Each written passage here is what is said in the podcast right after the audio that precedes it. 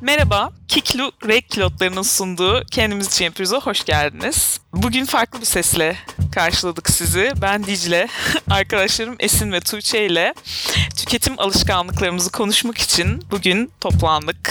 Hoş geldiniz kızlar. Hoş bulduk. Merhaba. Ya şey çok garip oldu şimdi. Bazı şeyleri Nihan yapıyormuş yıllardır ve Nihan olmayınca hiçbirimiz yapmadık. Sanırım ben bir kere açmıştım. Evet, Esin mesela, bir kere açtı. Evet, Esin bir kere yapmış ya, hoş geldiniz kızlar, merhaba falan kısımlarını Nihan yapıyormuş. Ben böyle bir kaldım. Biz kayda girmeden önce aramızda bir el çırpıyoruz, bir iki üç yapıyoruz. Onu yaparken mesela hepimiz bekledik bir an. Sonra Tuğçe inisiyatif alıp bir dedi. Evet, liderlik özellikleri. Gerçekten o bir iki üçü ve bile Nihan diyormuş ve kimse, yani üçümüz de böyle birinin demesini bekledik. Evet. Ben de yapımcımız arkadaşlar kız ya. Ben de geçen gün şeyi düşündüm. Hangi platformlara biz ne zaman girdik falan, nasıl girdik hiç biliyor musunuz? Hepsini Nihan yaptı. Evet, Nihan bugün aramızda yok çünkü Nihan'ı gruptan attık. Ondan sonra Nihansız yolumuza devam edeceğiz. Eyvahlar olsun. Tabii ki öyle bir şey yok. Nihan'ı gruptan atarsak e, sonumuzu e, tahmin bile edemem öyle bir durumda. Nihan bugün aramıza katılamadı bir takım sağlık sorunlarından ötürü. Biz de kendimizce bakalım kendimiz için nasıl yapacağız? Konumuz tüketim alışkanlıkları demiştik. Biraz son zamanlarda tüketim alışkanlıklarımızın değiştiğini hissediyoruz. Şekil değiştirdiğini hissediyoruz. Arttığını hissediyoruz. Biraz bunun üzerine konuşmak istedik. Hem biraz günah çıkarma olsun hem de bunun sebeplerini aramızda değerlendirebilme adına bunu konuşmak istiyoruz. Bu arada Kiklou Regl Külotları'yla işbirliğimiz de devam ediyor. Önceki bölümlerimizde Kiklou'yu anlatmıştık. Regl Külotları üzerine uzun uzun konuşmuştuk. Onu da bir önceki bölümümüzden tekrar dinleyebilirsiniz. Tuğçe, seninle başlayalım. Bence senin bu arada tüketim alışkanlığı araştırmaları yapan bir insan olarak da yani perspektifin çok önemli Tuğçe. Benim hikayemde şöyle bir ilginç taraf var. Ben aslında yaklaşık sekiz senedir marka araştırmaları, tüketici araştırmaları yapıyorum. Yani aslında tüketim dinamiklerine, markaların, reklamların insanlar üzerine nasıl etkili olduğuna, pazarlamanın ne kadar evil bir şey olduğuna dair çok fazla içgörüye sahip bir insan olmama rağmen kendim sade bir tüketici olarak bütün o tuzaklara, onun bir tuzak olduğunu biliyor olmama rağmen çok güzel düşüyorum. Hmm. Özellikle şimdi keşke reklamını alsaydık ama Trendyol bağımlılığım vardı benim uzunca bir süre boyunca. Siz hatırlarsınız kızlar. Her hafta falan Trendyol'dan böyle abuk subuk bir şeylerin siparişini veriyordum yani.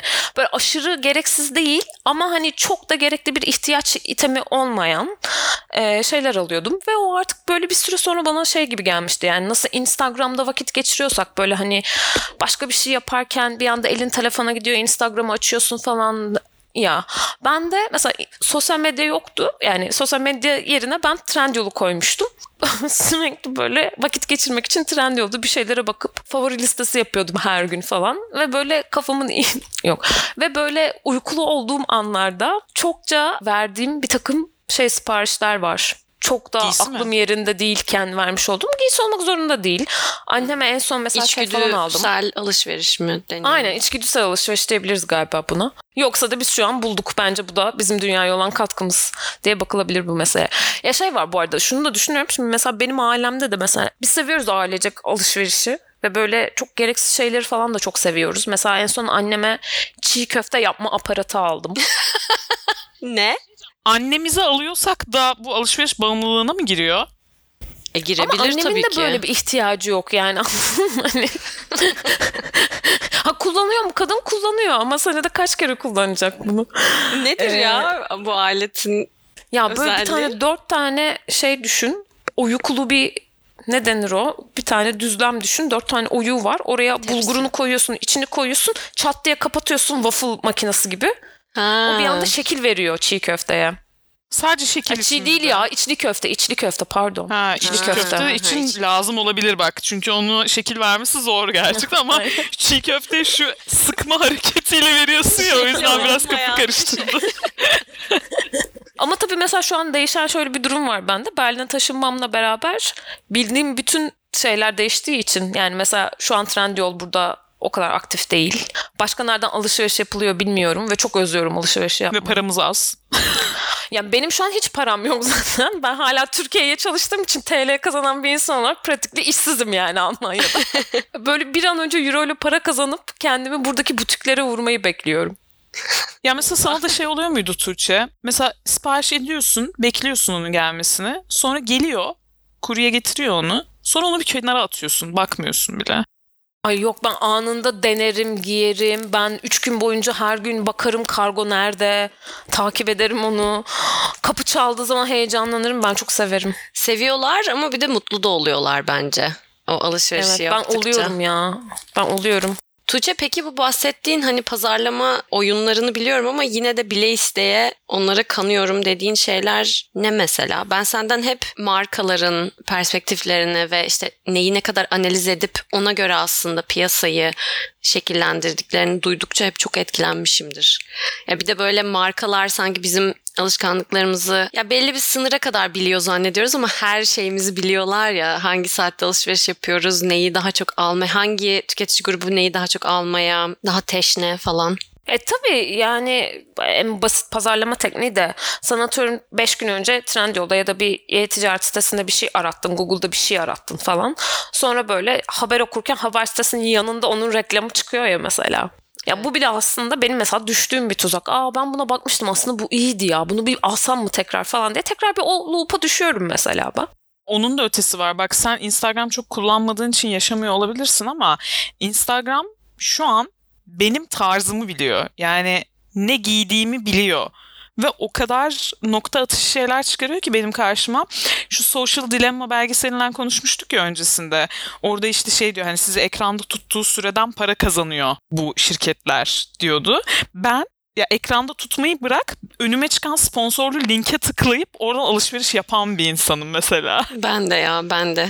Instagram artık gerçekten çok iyi biliyor benim neyi beğendiğimi ve ben normalde alışveriş yaparken uzun uzun bakıp araştırmaktan nefret eden bir insan olduğum için aslında bunu inanılmaz iyi bir hizmet olarak buluyorum. Yani arkasındaki şeytani oyunların çok farkındayım. Bana eminim çoğu zaman almama çok da gerek olmayan şeyler aldırıyor ama bir yandan da işte ayağına getiriyor ya senin yüzde doksan oranında hani beğeneceğini bildiği bir şeyi. Alışveriş e, alışkanlıklarıyla ilgili şey okumuştum. Beynimizde dopamin salgılamasını sağlıyormuş. E, yani bir ödül mekanizması çalıştırıyor ve sen onu ödül olarak alıyorsun. Ve şu an her şey elimizin altında olduğu için ve çok kolay erişim olduğu için yani kredi kartı numaranı kaydediyorsun ve yerinden kalkmana bile gerek olmuyor mesela alışveriş yaparken. Evet. Hani kredi kartı numaramı girmem gerektiği zaman uf puf falan diye kalkıyorum yerimden mesela. Hani o kadar kolay olduğu için insan sürekli bu ödül mekanizmasını kullanmak istiyor sanırım ve beyinde o dopamini salgılatmak istiyor. Ama az önce o şey soruyu sorma sebebim şuydu. Hani ben mesela bir noktada artık o kadar folloş oldu ki diyeyim.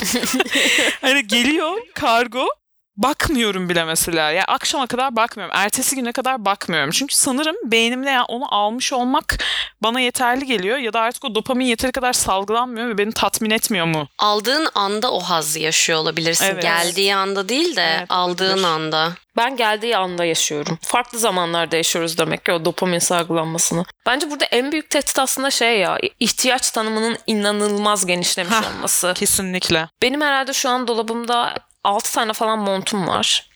Ve hepsini farklı mont okazyonlar için giyiyorum. Aynen, gocuk. Bu grup gocuk sevdalıları. Dicle başta olmak üzere. Ya iki Dicle hasta değil bu bölümü kaydederken. Yani Nihan'ın iki tane falan montu var. Benim de ya. İkinci montumu geçen gün aldım. Kanada'da yaşıyorum. Benim altı tane var. Bir altı tane de herhalde ince mevsimlik ceketim var falan filan. Ve bu arada hepsini de giyiyorum. Giymiyor da değilim ama mesela Berlin'e taşınma esnasında hani eşyaları elemek durumunda kaldığımız için o şeyi, ikilemi çok yaşadım mesela. Buna benim gerçekten ihtiyacım var mı diyorum. Bir yandan yani bunsuz da hayatta kalırım diyorum ama bir yandan da aldım abi, ben buna para verdim, giyiyorum ya ben bunu diye bırakmak da istemiyorum. Ya o, o kadar artık hani e, her pantolonda başka bir şey giymek, ne bileyim yani her outfitle e, başka bir e, mont giymek, ayakkabının olması, çantanın olması, onu sürekli başka şeylerle kombinlemek sanki hani çok büyük bir ihtiyaçmış gibi lanse edildiği için, mesela benim bu, özellikle kıyafet konusunda böyle bir takıntım var. Hani başka şeylerde değil ama böyle sürekli çok az kıyafetim varmış ve yeterince çeşitlilik yokmuş gibi hissediyorum ama aslında çok kıyafetim var. O da tamamıyla hakikaten bu ihtiyaç tanımının inanılmaz, yani sınırlarının artık belirsiz bir şekilde genişlemiş olmasıyla alakalı gibi geliyor bana. Bir de ihtiyacın biraz ötesinde, ya sonuçta kıyafeti niye giyiyorsun? Kendini soğuktan falan korumak için, farklı iklim şartlarına vücudunu hazırlıklı tutabilmek için giyiniyorsun aslında. Yani ihtiyaç olarak baktığımız kısmı bu. Ama onun ötesinde insanların seni dış görünüşüne ve ne giydiğine göre yargılıyor olması da bunun çok büyük bir parçası. Hafta sonu bir arkadaş grubunda şey konuşuyorduk. Bir arkadaşımızın erkek arkadaşı çok modayla ilgileniyor ve arkadaşımız sürekli yargılıyormuş işte giydiklerinden ötürü falan. Ya da yargılamıyormuş da, ha o tişörtümü giyiyorsun, dur sana işte alışverişe çıkalım, yeni bir şeyler alalım falan yapıyormuş. Bunu konuşuyorduk. Arkadaşım da hiç alışveriş sevmiyor. Öyle bir alışkanlığı yok yani. Ve oradan işte aslında ya moda üzerinden insanların ne kadar yargılandığı ve ne kadar işte statüsüne dair, toplumdaki yerine dair ya da işte yeri geliyor kendisine ne kadar özen gösterdiği, ne kadar işte kendisine zaman ayırdığıyla alakalı bir takım mesajlar veriyor yani etrafa. Bunu biliyor olmak çok üzücü bir şey. Çünkü yine iş hayatında da hani bunu giymem lazım, şu şekilde giyinmem lazım. Çünkü bu şekilde giyinirsem insanları şunu düşündürürüm. Bu şekilde giyinirsem insanlar beni bu şekilde düşünür ve bu benim için iyi bir şey olmaz gibi bir takım kafamızı kıramadığımız şeyler var. Bu tabii ki bizim suçumuz da değil ama eminim biz de bunu besliyoruzdur yer yer. Bu da çok derin bir döngü. İkisini de bağlayan bir şey söyleyeceğim. Şimdi İhtiyaç kavramı gerçekten çılgınlar gibi değişti. Ben çocukluğumu düşünüyorum. Eminim sizin de öyledir. Ya bana yeni giysi alınması bayramdan bayrama. Ya durumumuz vardı ama mesela atıyorum annemle biz Tunalı'da yürürdük. İşte Benetton vardı Tunalı'da. Benetton'ın vitrininde çocuk şeyle mankenlerin üzerinde bir şey görürdü. Onu mesela örerdi. Ya biz hani hani onu satın alamayacağından değil ama hani gereksiz geliyordu. Hani vitrinde gördüğün her şeyi satın alamazsın mantığı vardı o zaman, hakimdi. Ya bayramdan bayrama bana giysi alınırdı gerçekten. Bir tane kaban almıştık mesela lise birde. Üniversite üçe kadar o kabanı giydim atıyorum. Ve o zaman mesela o kabandan sıkılmıştım. Ama yine de o kadar işlevini görüyordu ki yerini dolduramamıştım uzun süre bir şeyle. Ya çünkü kaliteli alınıyordu ve çok uzun süre gidiyordu. Şu an yani aldığımız giysilerin ya hiçbir, nasıl desem, sürdürülebilirliği ve kalıcılığı hiçbir yok. Hiçbir sürdürülebilirliği, kalıcılığı yok. İğrenç kumaşlar ya, hatırlıyor musunuz? Siz beni ziyarete gelmiştiniz. Erasmus'ta Primark'a gitmiştik İngiltere'de. Primark'taki giysiler ne kadar kötüydü. Ya orası çok ucuzdu mesela İngiltere için. Herkes o yüzden ucuz diye oradan alışveriş yapıyordu. Ama hala Türkiye'deki tekstil sektörünün kalitesi ondan biraz daha iyi olduğu için o zamanlar. Evet. Bir Türk olarak bana oradaki giysiler, ayakkabılar, montlar çok dandik geliyordu. Evet. Ama işte inanılmaz bir değişime uğradı bu fast fashion denen olayla birlikte. E, şu an mesela Esin'in dediği konunun hani modaya uymak zorunluluğu, belli bir şeyi giymek zorunluluğunun bir sebeplerinden bir tanesi de bu. Çünkü insanlar inanılmaz derecede benzer giyinmeye başladılar artık. Yani geçen yıl mesela şey evet ortaya ya. çıktı. Artık skinny, yüksek bel pantolon moda değil. Ya bu algı bir anda oturmaya başladı. Yani yıllardır mesela herkes yüksek bel giyiyor. Herkes skinny giyiyor. Ama bir anda o geniş paça pantolonlar, o böyle loose fit denen pantolonlar, mom jeanler falan ortaya çıktığı için şu an artık o skinny jean herkesin gözüne batmaya başladı. Ya böyle çok hızlı bir şekilde herkesin moda algısı aynı anda değişiyor ve sen ona yetişmeye çalışmaktan sürekli para harcıyorsun. Evet, tamamen böyle. Ama işte bunu da buna da bir dur diyemiyorsun.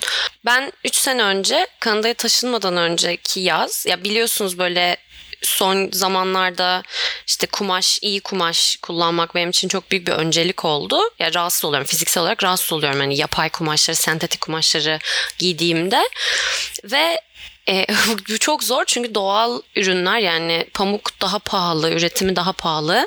E, tabii ki fiyata çok yansıyor. Böyle kendi kendime dedim ki ya hani bunun daha sürdürülebilir olması için ben kendime işte diktireyim. Mahallemizde iyi bir terzi var, güvendiğim, bildiğim. E, küçücük işte gittim, çok da sevdiğim bir şey olduğu için kumaş pazarı falan gezmek, bir arkadaşımla güzel bir kumaş aldım. O da yüzde yüz organik pamuk falan değildi yani yine.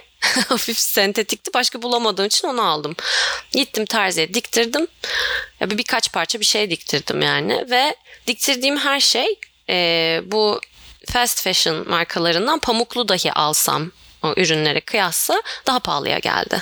Daha çok paraya mal oldu ve bunu fark etmek de çok üzücü. Çünkü yine o canavar böyle senin karşında duruyor. Ona savaşmak istiyorsun ve savaşamıyorsun. Kendi önceliklerini biliyorsun. Ona göre bir hani duruş belirlemek istiyorsun ama e, her şekilde tabii ki canavar sen, sana tekme atıyor yani oradan buradan. Evet, bence sistemin zaten en büyük sıkıntısı aslında tüketmenin daha kolay ve daha ucuz olması. Yani bir şeyi tekrar değerlendirmek istediğinde de daha pahalıya denk geliyor. Yani işte gideyim kendi terzime diktireyim dediğinde daha pahalı işin içine elemeye giriyor. Biz işte Berlin'e taşınmadan önce şey konuşuyorduk. Bizim küçük odada hepimizde olan Ikea feriştah dediğimiz bir tane Ikea koltuk var ya. E, Muhi kedimiz onun bir tarafını, kumaşın bir tarafını çok yırttığı için orada bir yerde bir deforme var ama aslında taş gibi koltuk bir yandan da kullanılabilir. Ben bir ara şeye bakıyordum yani ben bunu döşemeciye tekrar yeniletebilir miyim? Hani o deforme olan kısımlarını tekrar yani kaplatsak ve kullanmaya devam etsek diye. Abi benim zamanında bin beş yüz liraya, tabii bayağı seneler önce bin beş yüz liraya aldığım koltuğu ki şu an ne kadar enflasyon uçtu onu da hesaba katalım. Gidip döşemeciye yaptırdığım takdir de daha pahalıya denk geliyor. Yani o enflasyona rağmen ben sıfırdan koltuk alsam daha uyguna çıkıyorum. Ve bu aslında çok hakikaten senin dediğin gibi çok çaresiz bir yerde de bırakıyor insanı. Yani hani o tüketim çılgınlığından çıkmak istiyorsun. O çarktan çıkmak istiyorsun ama çarka çarktan çıkabilmek için alternatif yollar da yok. Uygun fiyatlı ya da ulaşılabilir şeyler ne yazık ki çok az. Zaten biraz hani sektörün de döndüğü yer o. Mesela pamuklu üretilen şeyleri bulmak da çok zor artık. Çünkü endüstri de çok fazla kolay tüketilebilir materyallere, kolay işlenebilir materyallere çok fazla döndü. Sadece tekstil de değil, bu bütün ürünlerde böyle. Yani artık ahşap kullanmıyoruz da işte ahşap kırıntılarının preslenmiş suntala versiyonlarını kullanıyoruz falan gibi. O yüzden hani her şey çok kalitesizleşiyor ve bu yüzden de biraz daha hızlı tüketime de yol açıyor gibi bir durum var aslında. Ya işte bir de el emeğine çok para veriyoruz diyoruz ama tabii el emeğine verelim zaten yani en çok insan emeğine verelim paramızı. Şeyi bilmek de çok üzücü değil mi? Yani sürekli bununla ilgili haberler çıkıyor. Bir takım hızlı moda markalarının işte sırf bizden uzak coğrafyalarda olduğu için daha az dikkatimizi çeken işte modern kölelik benzeri yapılarda insanları çalıştırması,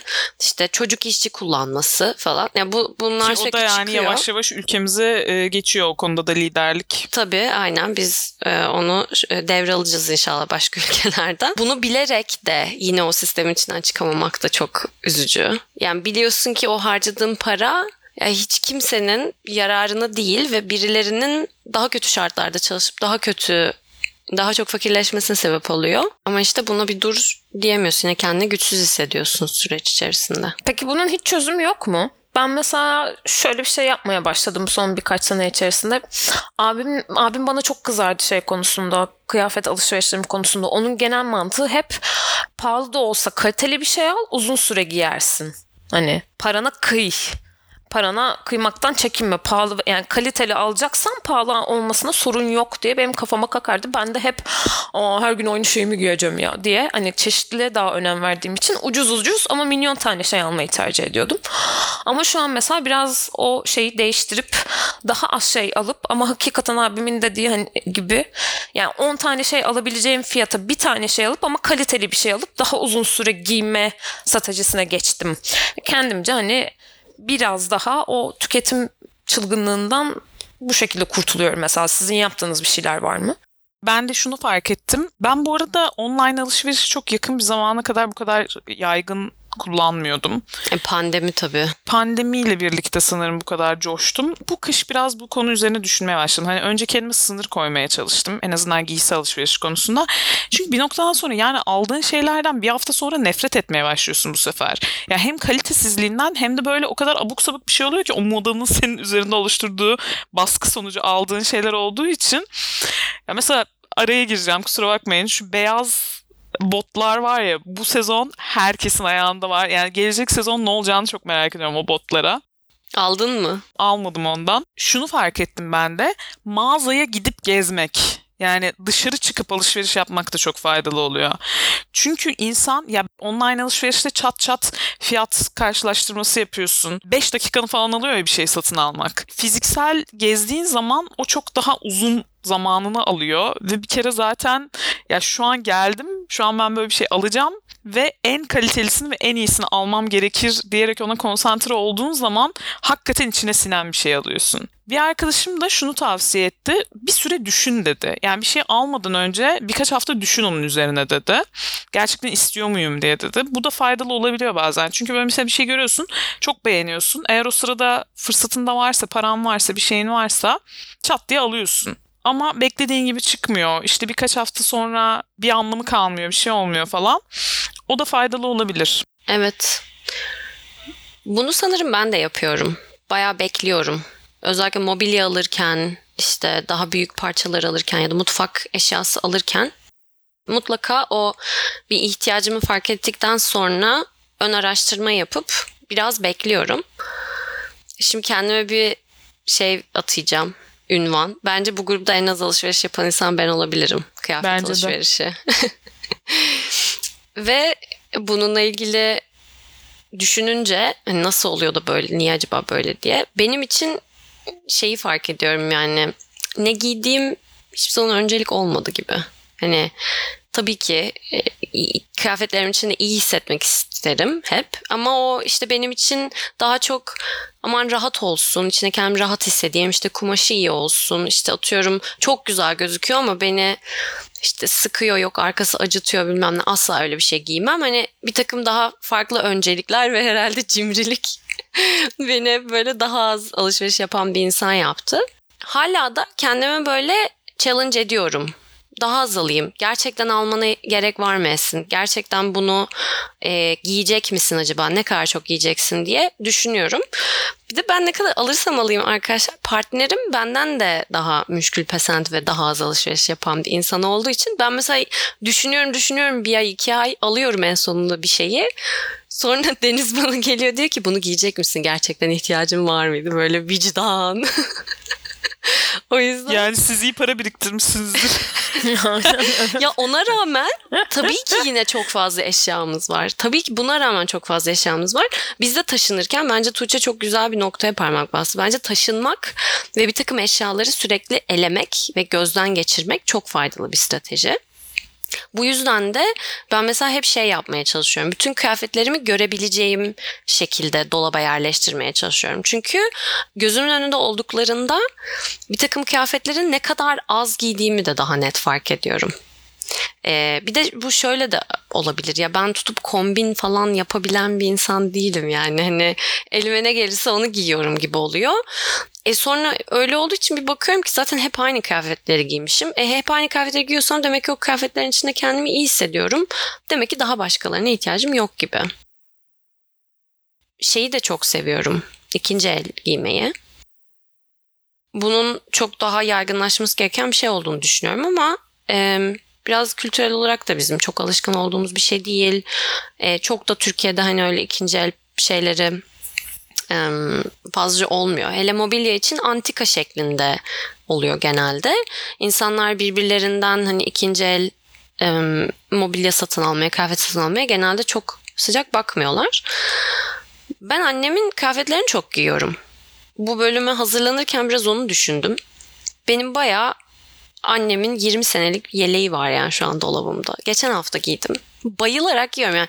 Bazen böyle bakıyorum hani o gün ne güzel ya diyorum, bu kazak benim beş yıllık kazağım. Ve o beni mutlu ediyor mesela. Hani bakıyorum hala beğeniyor muyum? Beğeniyorum. Bu kazak beş yıldır gi- giyiliyor. Hala sağlam.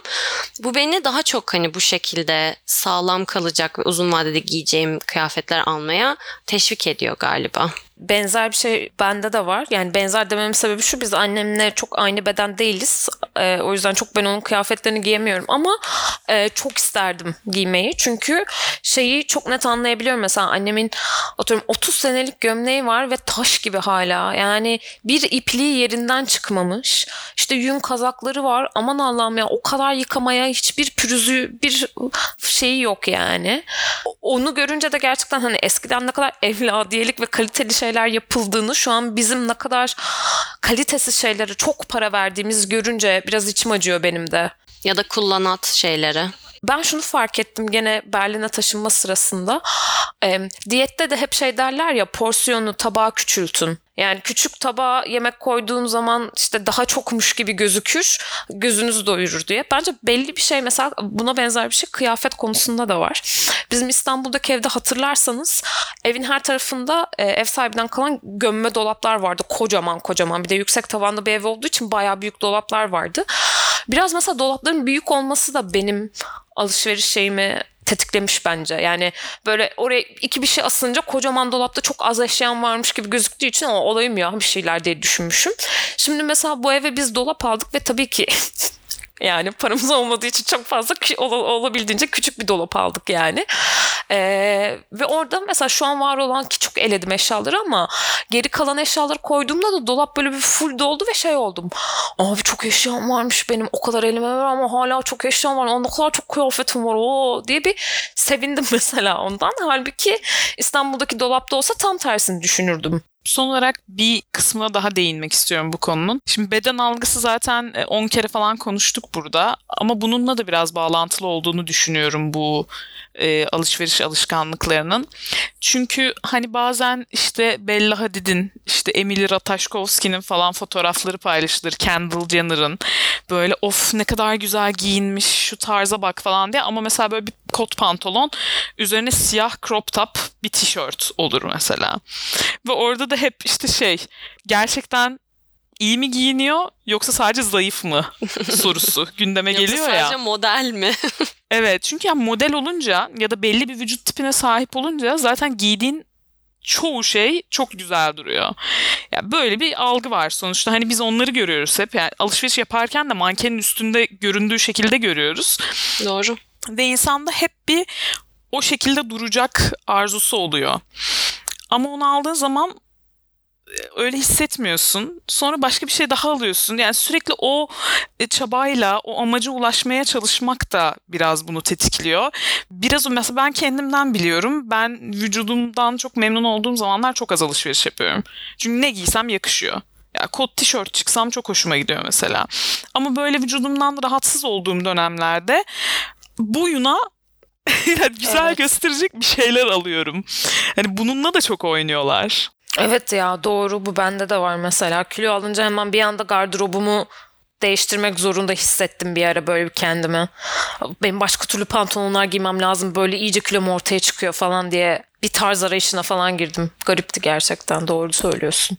Ya algıların gerçekten farkında olmak lazım. Evet, birileri sürekli algılarımızı yönetiyor ve bizimle oynuyor. Bunun farkındayız. Hani bunlarla baş etmek de tek başınıza çok zor olabilir. Evet, ama hani yine de bir fark etmek lazım yani. Hangi zamanlarda daha çok alışveriş yapıyorum? Daha az alışveriş yapmak istiyor muyum bir kere? Hani bunun çevreye ve ekonomime olan etkilerinin farkında mıyım? Bunun ötesine ne yapabilirim? Ama bir yandan da şey diyecektim az önce, bu Tuğçe senin de bahsettiğin hani bir kere al ama uzun giy şeyi, biraz daha e, daha minimalist yaşam ve yerel üreticileri destekleyen, daha modada sürdürülebilirliği destekleyen insanlar tarafından da sürekli söyleniyor. altmış yıl önce de aynısı söyleniyordu, şimdi yine aynısı söyleniyor. Biraz yine hızlı üretim değil de yerel üreticiyi hem destekleyerek ekonomiye katkıda bulunma hem de onların üretiminin daha kaliteli olması, hani karşılıklı böyle avantajlı bir şey olabilir. Ama işte bedeni hızlı değişen birisiysen mesela, nasıl aynı ürünü alıp sekiz sene boyunca giyebileceğine, on sene boyunca giyebileceğine güvenebiliyorsun? Ondan da tam emin değilim. Ama yine de benim de çok yakın olduğum ve çok yani yapmak istediğim bir şey. Bir de yine gerçekten bunun yerel üreticiye, küçük üreticiye katkısını bilmek ve fark etmek de önemli bence ve iyi bir motivasyon. Esin'in bu güzel sözleriyle bu bölümü kapatabiliriz artık sanırım. Umarız bu bölümü beğenmişsinizdir. Ben bir mini bir sitem yapacağım. Takipçilerimizi çok seviyoruz. İyi ki varlar ve bizi destekliyorlar. Ama önceden önceden daha çok mesaj atıyorlardı ya. Hani dinlenme oranlarında evet. bir değişiklik yok ama değil mi? Instagram'dan herkes düşüncelerini bize iletiyordu. Biz bütün mesajlara geri dönüş yapıyorduk. Uzun uzun böyle fikir alışverişi oluyordu. Onlar hissettiklerini paylaşıyorlardı bizim paylaşımlarımız üzerine falan. Çok güzel oluyordu. Bizim çok hoşumuza gidiyordu. Şimdi görüyorum bazı bölümler hatta eskisinden de daha çok dinleniyor ama o kadar fazla mesaj okumuyoruz. Ben merak ediyorum yani dinleyicilerimizin düşündüklerini. O yüzden yani yorum olur. Yorum biraz daha herkese açık. Anlıyorum daha ortalık yerde oluyor ama Instagram hesabımızla kendimiz için yapıyoruz isimli Instagram hesabımızdan her zaman bize ulaşabilirsiniz ve düşüncelerinizi, hissettiklerinizi paylaşabilirsiniz. Tabii ki yapıcı eleştiri de buna dahil. Okumaktan büyük bir keyif duyuyoruz ve hep hepimiz de okuyoruz bu arada. O zaman kapatırken Kiklou ile işbirliğimizin bir sonucu olarak yakında bir çekiliş yapacağımızı duyurmak isteriz. Ee, Instagram sayfamızdan takip edebilirsiniz ve bir regl külodu kazanabilirsiniz. Bu bölümün sonuna geldik. Bugün tüketim alışkanlıklarımızı konuştuk. Yer yer alışveriş bağımlılığı olarak niteleyebileceğimiz davranışlarımızdan bahsettik ve bir takım çözüm önerileri sunduk. Sizin de aklınıza gelen öneriler varsa lütfen bizimle paylaşın. Esin'in dediği gibi kendimiz şey yapıyoruz. Instagram hesabından bize her zaman ulaşabilirsiniz. Sonraki hafta görüşmek dileğiyle. Hoşça kalın. Hoşça kalın. Hoşça kalın. Görüşmek üzere.